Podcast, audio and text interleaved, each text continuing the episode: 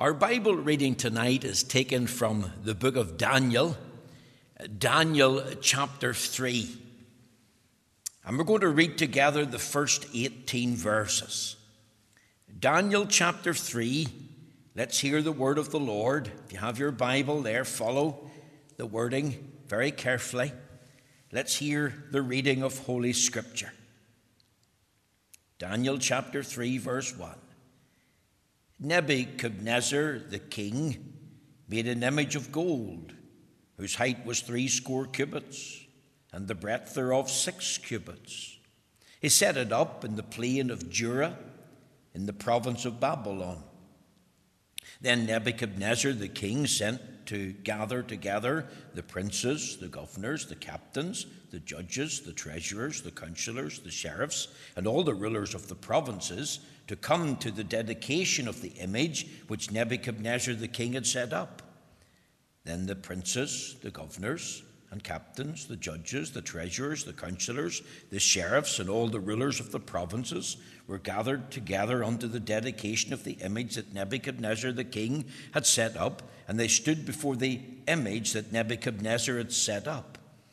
Then an herald cried aloud, To you it is commanded, O people, nations, and languages, that at what time ye hear the sound of the cornet, flute, harp, sackbut, psaltery, dulcimer, and all kinds of music, ye fall down and worship the golden image that Nebuchadnezzar the king had set up.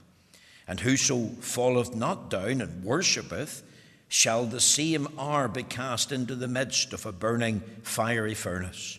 Therefore, at that time, when all the people heard the sound of the cornet, flute, harp, sackbut, psaltery, and all kinds of music, all the people, the nations, and the languages fell down and worshipped the golden image that Nebuchadnezzar the king had set up.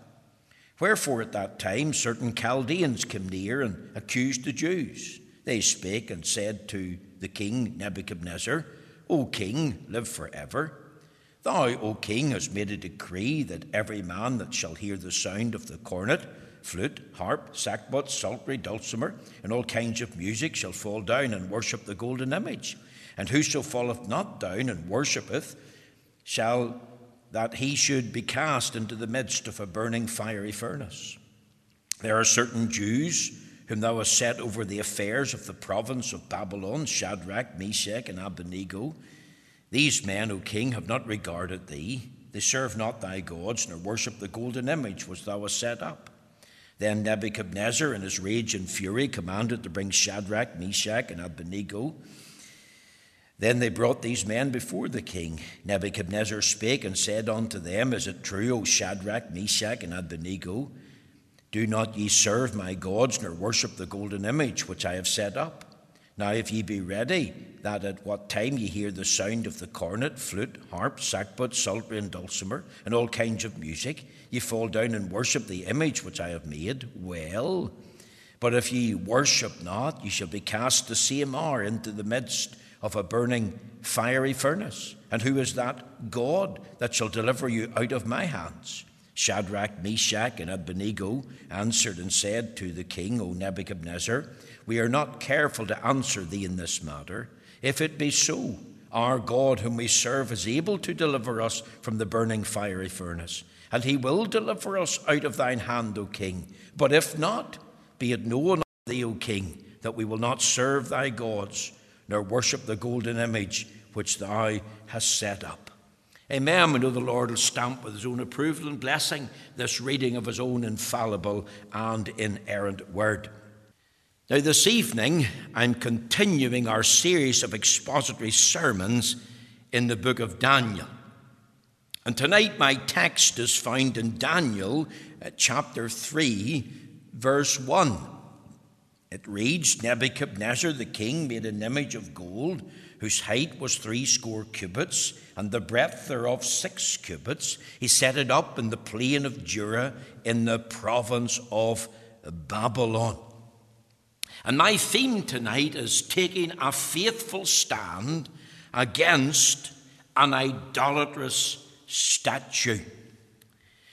Now, according to Daniel 3, Nebuchadnezzar made a great image of gold. This image was 90 feet high, 9 feet wide. using a cubit of 18 inches, and set it up in the plain of Dura in the province of Babylon. Now, I have no doubt that the building of this image was partly inspired by the dream of a great image that Nebuchadnezzar had that's recorded in Daniel 2. Remember, we read in Daniel chapter 2, verse 31 Thou, O king, sawest and beheld a great image. I also believe that Nebuchadnezzar was full of pride. He was behaving egotistically when he built this image. He wasn't just content to be the head of gold, but he wanted to be the whole image. He certainly wasn't going to have a, an image whose feet was made of clay that could be destroyed by a powerful stone, but he wanted feet of gold as well. I believe that he wanted to convince himself of the durability and the invincibility of the kingdom of Babylon. Like gold, he wanted it to last forever. Then, upon the building of the image, he gathered together the princes, the governors, the captains, the judges, the treasurers, the councillors, the sheriffs, and all the rulers of the provinces to come to the dedication of the image. Think of the assembled crowd of dignitaries. They were informed at what time they heard the sound of the cornet, the flute, the harp, the sackbut, the psaltery, and the dulcimer, and all kinds of music that they were to fall down and worship the golden image that Nebuchadnezzar the king had set up. Now, picture that scene. You see, this really happened. We know who the potentate was on the throne at this time Nebuchadnezzar. We know the place. It was the plain of Dura in the province of Babylon. And here's the setting of this biblical event. I want you to think of this image tonight. Imagine you're an American soldier, you've been sent to the Persian Gulf or the Middle East, you're there to liberate Kuwait. Let's suppose you're a, a, tank commander, you're scanning the landscape for enemy troops, you fire rockets to take out a bridge over the river Euphrates, and as you do that, I want you to recall this is where it all began. It began nearby. This is where the Garden of Eden was nearby. It was near this spot. It was nearby that Nimrod built the city of Babel. It was here that the Tower of Babel was built. Here the kingdom of Babylon had its birth. And if you think of the reference to the land of Shinar in Genesis chapter 10, verses 8 to 10, and then add in Genesis 11, verses 1 and 2, remembering, of course, that Babylon means confusion. And it was from here. It was nearby the place that Abraham was called of God to leave the Ur of Chaldees and go into a land that he didn't know, where God would bless him and where God would be with him.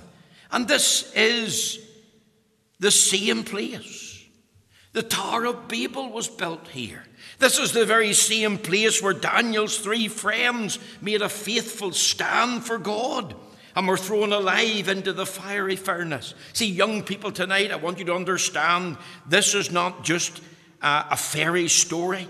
This is not a myth or make believe story. This is an actual event in history. This really happened. And not only do we know the potentate tonight who was on the throne and know the place, but we know now the procedure. There was a plan here, there was a protocol once the six instruments sounded and the royal command was given, the people were to fall down and worship the image of Nebuchadnezzar. I want you to remember that this was a do or die situation. This was a bend or burn situation. Now think of the whole company here. It says in verse 7 Therefore, at that time, when all the people heard the sound of the cornet, flute, harp, sackbut, psaltery, and all kinds of music, all the people, the nations, and the languages fell down and worshipped the golden image that Nebuchadnezzar the king had set up. However, out of that vast crowd, three men stood out. Three young men as the late Dr. Paisley said, they refused to bend or to budge or to burn. Everyone else had all bowed the knee, but they stood upright. They stood out. The rest were on their faces, worshipping the image, but they were on their feet, refusing to worship that image. They were reported to Nebuchadnezzar. He, he sent for them, he, he got into a furious rage with them. He asked them in verse 14, Is it true, O Shadrach, Meshach, and Abednego? Do not ye serve my gods nor worship the golden image which I have set up? He then proceeded, according to verse 15, to give them a, a second opportunity to do so. Listen to their answer. Shadrach, Meshach, and Abednego answered and said to the king, verse 16, O Nebuchadnezzar, we are not careful to answer thee in this matter. If it be so, our God, whom we serve, is able to deliver us from the burning fiery furnace, and he will deliver us out of thine hand, O king. But if not, be it known unto thee, O king, that we will not serve thy gods, nor worship the golden image which thou hast set up. Link up Daniel chapter 3, verse 1, and Daniel chapter 3, verse 18. And as you put the two together, here are three young men taking a faithful stand against an idolatrous statue. And as I've already told you, I believe this is a true story in the Bible, one that's supernatural in character, one that's really extraordinary. Of course, I believe that the best stories, young people, are found in the Word of God. And as I have read and reread this story, I've asked myself, what can I learn, Lord, from these first 18 verses? And as I have studied and meditated on the scriptures, there was three things come to mind. Let me share them with you. First of all, I want you to think here of a foreshadowing of the Antichrist. It says in Daniel 3, verse 1 Nebuchadnezzar the king made an image of gold whose height was three threescore cubits and the breadth thereof six cubits. He set it up in the plain of Dura in the province of Babylon. So I want you to think of Nebuchadnezzar exercising political power over the whole world. Who built this image? The answer's simple. Even the children could answer that. Nebuchadnezzar. You can see it there in verse 1. It's in bold letters. He gave the orders. Remember, Nebuchadnezzar is the first world Gentile ruler. Remember, we've already told you the times of the Gentiles have just begun.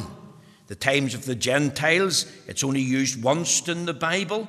Luke chapter 21, verse 24, it says, And Jerusalem shall be trodden down of the Gentiles until the times of the Gentiles be fulfilled.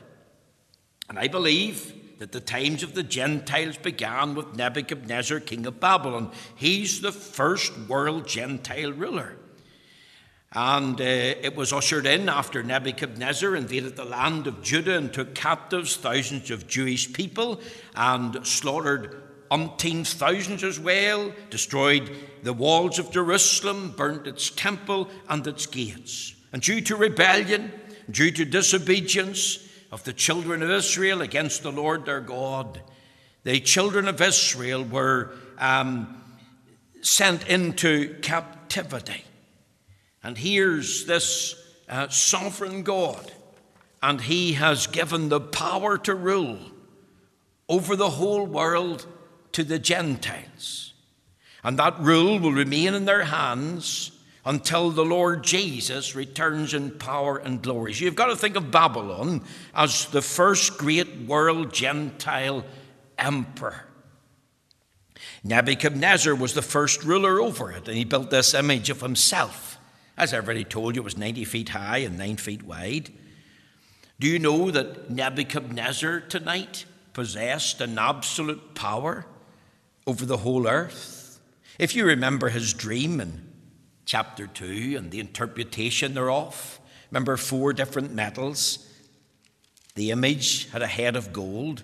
And what Daniel said to him in Daniel chapter 2. He says in verse 36, This is the dream, and we will tell the interpretation thereof before the king. Thou, O king, art a king of kings. Underline that. For the God of heaven hath given thee a kingdom, power, and strength, and glory. And wheresoever the children of men dwell, the beasts of the field and the fowls of heaven hath he given into thine hand, and hath made thee ruler over them all. Thou art this head of gold. The same theme was taken up by the uh, prophet Jeremiah in Jeremiah chapter 27. I referenced this last week, but it'll do no harm to uh, read it again. I have made the earth, the man and the beast that are upon the ground by my great power and by my outstretched arm, and have given it unto whom it seemed meet unto me. And now have I given all these lands into the hand of Nebuchadnezzar, the king of Babylon, my servant, and the beasts of the field have I given him also to serve him, and all nations shall serve him, and his son, and his son's son, until the very time of his land come. And then many nations and great kings shall serve themselves of him. If you turn also tonight to Daniel chapter 5, here's Daniel, and he's addressing the grandson of Nebuchadnezzar called Belshazzar. And he says in Daniel chapter 5, in rehearsing a little bit about his knowledge of Nebuchadnezzar, he said, and according to Daniel chapter 5, and we'll read together verse uh, 18 and 19, O thou king, the Most High God gave Nebuchadnezzar thy father a kingdom and majesty and glory and honor. And for the majesty that he gave him, all peoples, nations, and languages trembled and feared before him. Now, notice this whom he would, he slew, and whom he would, he kept alive, and whom he would, he set up, and whom he would, he put down. Do you see that? Men feared and trembled before Nebuchadnezzar. He was a man who ruled with absolute power. He was really the most powerful man in the world at this time. And he represented this head of gold. In Daniel chapter 6 and verse 10, when the Medes and Persians were in power, Daniel was told not to pray to any other God he had to offer prayer unto the king of the Medes and Persians, and if he didn't, he'd be cast into the den of lions.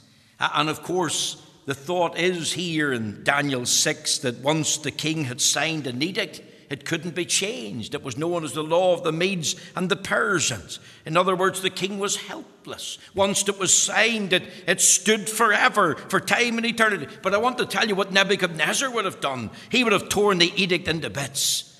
No man would have defied him. Whom he would, he slew. Whom he would, he spared. Whom he would, he set up. Whom he would, he struck down. You see, one of the outstanding features of Nebuchadnezzar is this that he was a man who ruled with absolute power. As I have told you, I believe he was the most powerful man in the world. And I believe tonight that Nebuchadnezzar is the forerunner of the Antichrist the final Antichrist who will come in the coming days, the man of sin and the son of perdition, a man who will also wield absolute power over all the earth, power that's not been witnessed before from the days of Nebuchadnezzar. In the coming days, Antichrist, who will come, he could well be the devil incarnate to imitate Christ, who's God incarnate. This man of sin will be the most powerful man in all of the earth. He'll be the most powerful man that the world has ever seen. Now, how do I know that? Well, if you turn tonight to Daniel chapter 8 and look with me at the verse 23. And in the latter time of their kingdom, when the transgressors are come to the full, a king of fierce countenance and understanding dark sentences shall stand up, and his power shall be mighty, but not by his own power. And he shall destroy wonderfully, and shall prosper and practice, and shall destroy the mighty and the holy people. He's going to be a king of fierce countenance and understanding dark sayings, and his power will be mighty in the earth. That's the testimony of the Holy Ghost. And this man, I believe, will be energized by the powers of darkness. And this man will do as he pleases and what he wants and when he wants. And if we tie in another scripture in the book of Daniel, in Daniel chapter 11 and verse uh, 36, we read these words And the king shall do according to his will, and he shall exalt himself and magnify himself above every God and shall speak marvelous things against the God of gods, and shall prosper till the indignation be accomplished. For that that is determined shall be done. Nobody will say no to this king. Nobody will stop him. Nobody will stay his hand. And if you turn over in your Bible tonight to the book of Revelation, Revelation 13 and verse 7. And I want you to remember that Daniel 3 is past history. But Revelation 13 is future prophecy. It's yet to be fulfilled. But there's a parallel between Daniel and Revelation 13. And this is what we read here in verse 7. And it was given unto him, that's the Antichrist, to make war with the saints and to overcome them. And notice this, and power was given him over all kindreds and tongues and nations. And all that dwell upon the earth shall worship him, whose names are not written in the book of life of the Lamb slain from the foundation of the world. If any man have an ear, let him hear. This man exercised political power. Could I tell you something else? In the foreshadowing of the Antichrist, he exercised religious power. Why did Nebuchadnezzar build this image? Yes, he was so full of pride, that was one of the reasons. But, but why did he really build it? Here's the answer he wanted men to worship him. If you look very carefully at Daniel chapter 3, you'll see the word worship in verse 5. You'll find the word worshipeth in verse 6. Worship the golden image in verse 7. Worship the golden image in verse 10. Look with me at verse 11, verse 12, verse 14, verse 15, and verse 18. And it all contains the word worship. Nine references about the worship of the golden image. You see, this man, Nebuchadnezzar, was exercising religious power over the people. Now, you think of a man's religion tonight. Surely it covers every aspect of his life, what he believes and how he behaves. Is religion not really a very potent force in the earth? You think of what men have died for in the past. Many men have died for true religion. We think of our martyrs of the faith, biblical and historical. We think also of the fact that men are prepared to die for even false religion. You think of the jihadists that are waging holy war against the infidels. You, you think tonight even of the Jesuits.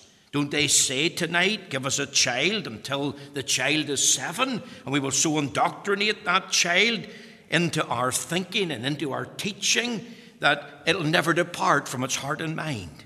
It is not true tonight in the Roman Catholic world that there's thousands, no matter what Mother Church says or does, who are adherents to the teaching of the church. It's ingrained. And only the grace of our God can deliver them from such thinking and from such teaching.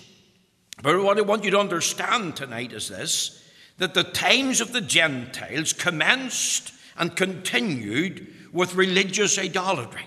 There was the worship of a great image the image of Nebuchadnezzar. He's the most powerful man in the earth. And we think of the place tonight, ancient Babylon. Think of the potentate. Remember, he's described in Daniel 2 and 37 as King of Kings. Think of the plan. This is a, an idolatrous religious worship. And it had universal support. If you think about the captains, the governors, the judges, the treasurers, the councillors, the sheriffs, and all the rulers of the province were gathered together unto the dedication of the image that Nebuchadnezzar the king had set up. And when they heard the sound of the six different instruments that were being used, according to verse 5, Nebuchadnezzar was using his power to unite the peoples over the emperor in religious idolatry. And as at the beginning of the times of the Gentiles, as they have commenced with religious idolaters' worship, so I believe they'll end. You think of the final Antichrist, I believe he will model himself on the first Antichrist. He too will defy himself. He'll build an image, he'll show signs and wonders in heaven. Vast crowds will gather in the face of the earth. If we read again from Revelation chapter 13, it says, And he doeth great wonders, so that he maketh fire come down from heaven on the earth in the sight of men, and deceiveth them that dwell on the earth by the means of those miracles which he hath power to do in the sight of the beast, saying to them that dwell on the earth that they should make an image to the beast which had the wound by a sword and did live. Listen to verse 15. And he had power to give life unto the image of the beast, that the image of the beast should both speak and cause that as many as would not worship the image of the beast should be killed. You think of this image tonight. This image comes to life and it speaks, and the image commands to be worshipped. And those that will not worship the image, they're going to be killed. And, and, it meets with universal support and approval, and they're all wandering after him. They're turning from the true worship of God to the worship of a man. And over there in the book of Deuteronomy, we read in Deuteronomy chapter 13, a statement is being made there. It says, if there arise among you a prophet or a dreamer of dreams, and giveth thee a sign or a wonder, and the sign of the wonder come to pass, whereof he spake unto thee, saying, Let us go after other gods which thou hast not known, let us serve them. Verse 3 Thou shalt not hearken unto the words of that prophet, or that dreamer of dreams, for the Lord your God proveth you to know whether ye love the Lord your God with all your heart and with all your soul. Ye shall walk after the Lord your God and fear him and keep his commandments and obey his voice, and ye shall serve him and cleave unto him. The Bible tells us in Isaiah 8 and 20 to the law and to the testimony, if they speak not according to this word, it is because there's no light in them. We are living in a day where we're beginning to see the fulfillment of biblical prophecy in this area. We live in an age of learning, an age of invention Knowledge has greatly increased, an age of travel, an age of communication. You think tonight if the whole world can watch this broadcast or any other broadcast on the um, internet or the television screen, you, you, you think of the, the mass means of communication. See, I believe that the days are fast approaching that we're going to see a revival of the old Roman Empire. I believe that it's in the process of being formed. I believe that the European Union is only a harbinger or a messenger, and it will eventually morph into a 10 province confederacy. It'll become a, a, loosely, partly united confederacy, and yet powerful enough to be a trading bloc in the face of the whole world. And I believe that we'll see a revival of political Babylon. I believe that we're witnessing a revival of ecclesiastical Babylon headed up by the papacy tonight. Remember, the Church of Rome is a mixture of Judaism, pseudo Christianity, and Babylonian superstition and religion, all rolled into one. If we were to ask tonight, what's the message of the Church of Rome?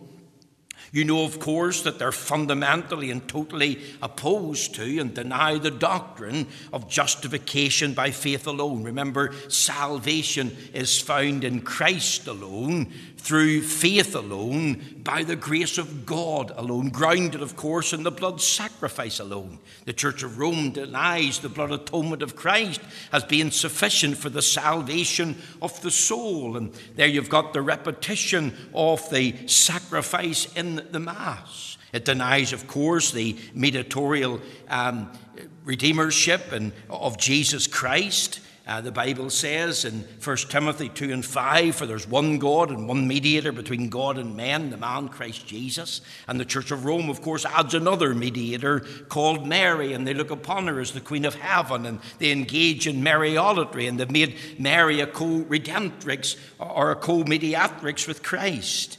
They, of course, deny the Bible as the only authority for faith and practice. They want to add creeds and traditions of man.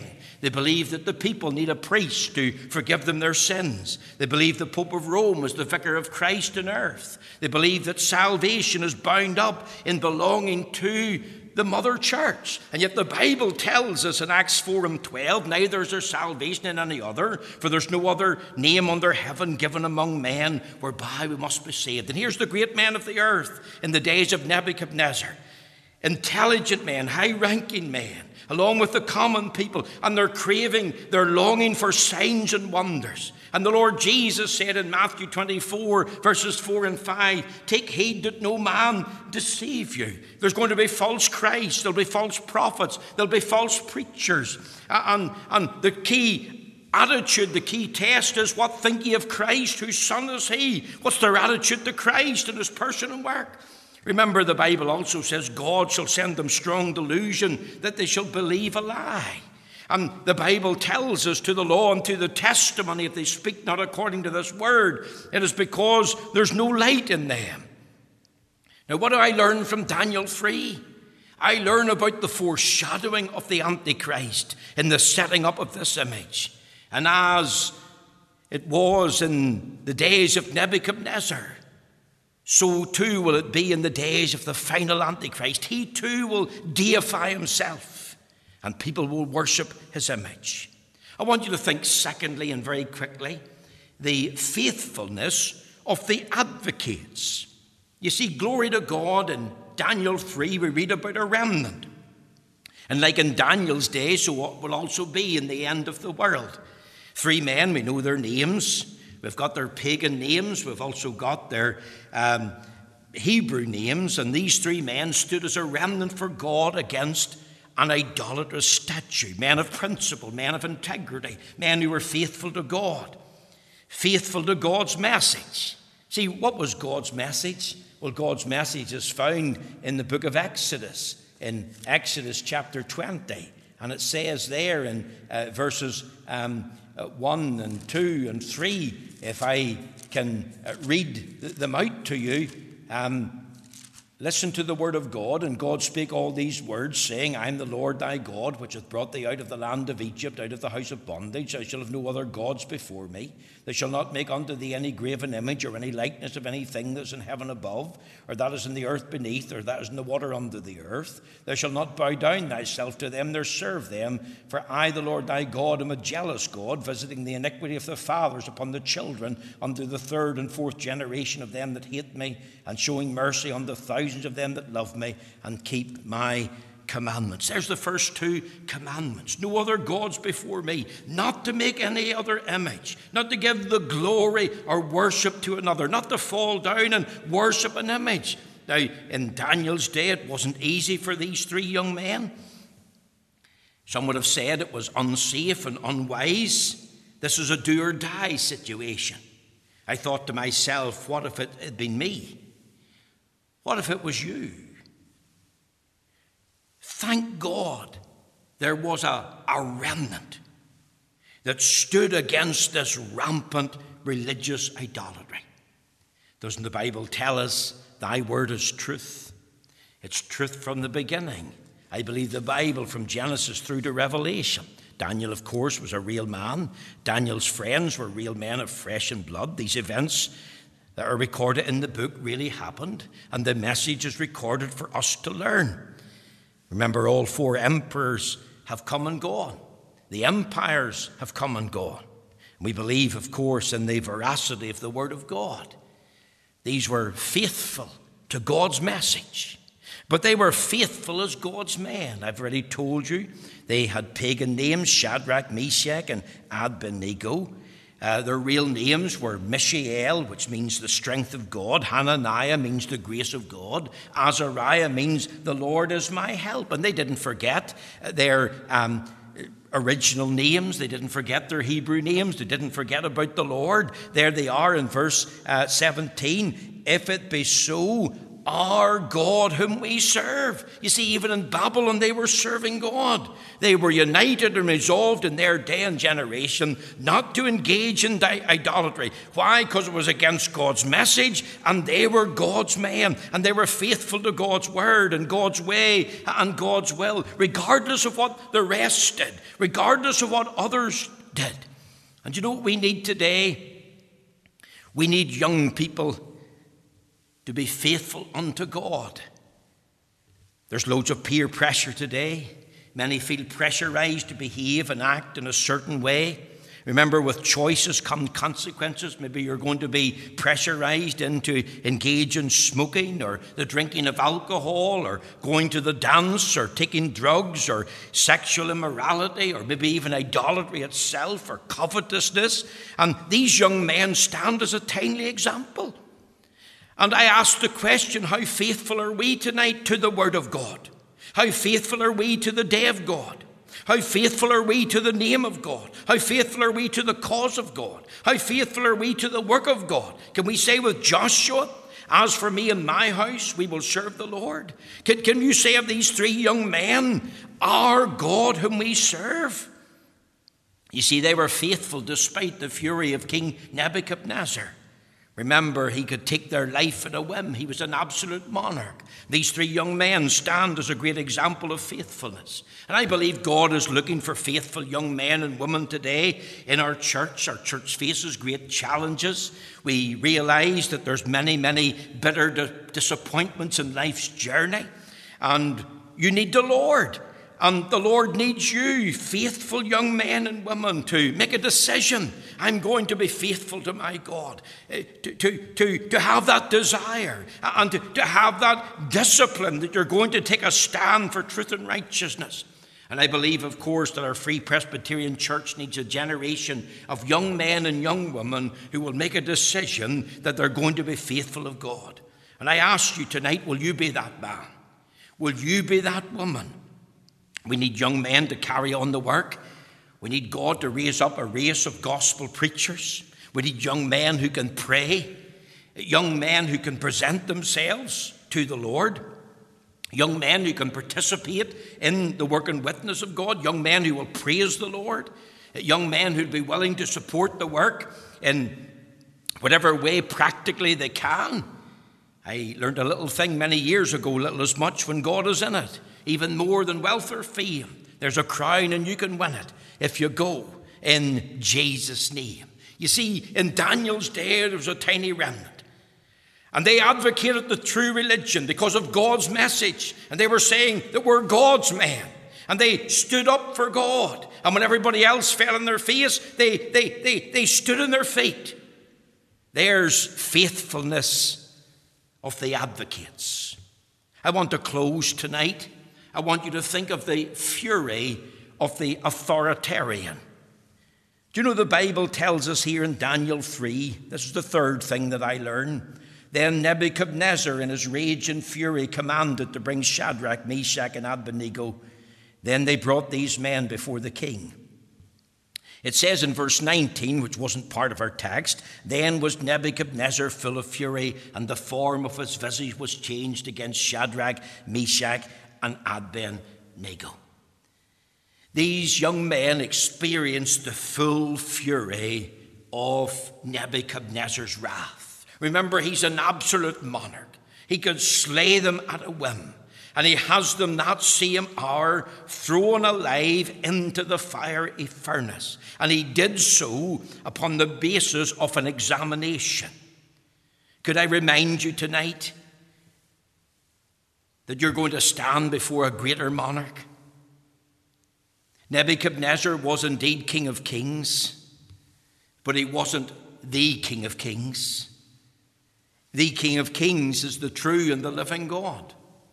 The Bible tells us that every one of us shall give an account of himself to God. You'll give an account of your life and your stewardship. And I ask you tonight will you be a good and faithful servant? Will you hear words, Well done, good and faithful servant, enter thou in to the joy of thy Lord? Or will the king on that day of examination say to you, Thou wicked and slothful servant? We, we thought about Mr. Lazy in the children's talk this morning. The word lazy isn't found in our authorized version, but the word slothful is 17 times. A slothful man, of course, is full of his own conceit. He refuses to listen to advice, even if seven good men would give him that advice. But you know, on that day, it'll be too late for those that are wicked and slothful in relation to the things of God. The Lord Jesus, at the end of the Sermon on the Mount, said these words in chapter 7 Not everyone that saith to me, Lord, Lord, shall enter into the kingdom of heaven, but he that doeth the will of my Father which is in heaven. Many will say to me in that day, Lord, Lord, have we not prophesied in thy name? And in thy name have cast out devils, and in thy name done many mighty works. And then will I profess unto them, I never knew you. Depart from me, ye that work iniquity. On that day when your life's examined, will you hear, Thou wicked and slothful servant? Or will you hear, Good and faithful servant? You see, what type of servant you are depends upon whom you serve. Do you serve self or do you serve the Saviour? Are you saved tonight? Have you got down on your knees and confessed you're a sinner? Have you asked Jesus Christ to be your Lord and Saviour? Can you say with Paul, for me to live as Christ and to die as gain, and as the motto for your life, living for the Saviour? You see, God is looking for faithfulness. He has revealed Himself as a faithful God. Jeremiah says, Great is thy faithfulness. And he's looking for those that are faithful in living for him and giving their lives to him. And if Nebuchadnezzar's wrath was aroused at the antics and the action of these three men and their attitude, then I put it to you, how much more shall the wrath of Almighty God not be aroused against those that live for self, that live in sin, that, that say, Who is the Lord that I should obey him?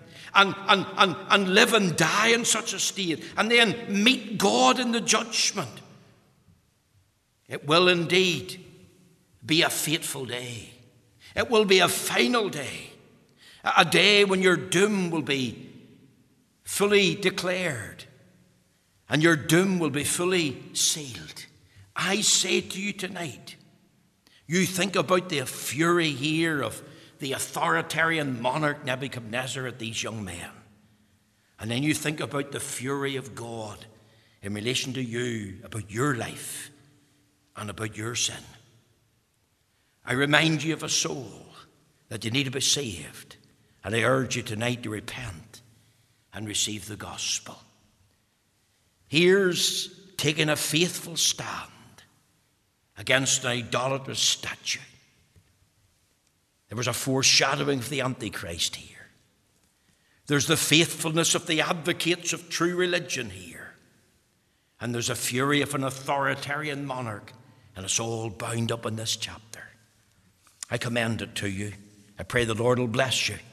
I pray the Lord will help you tonight to apply the Word of God to your heart.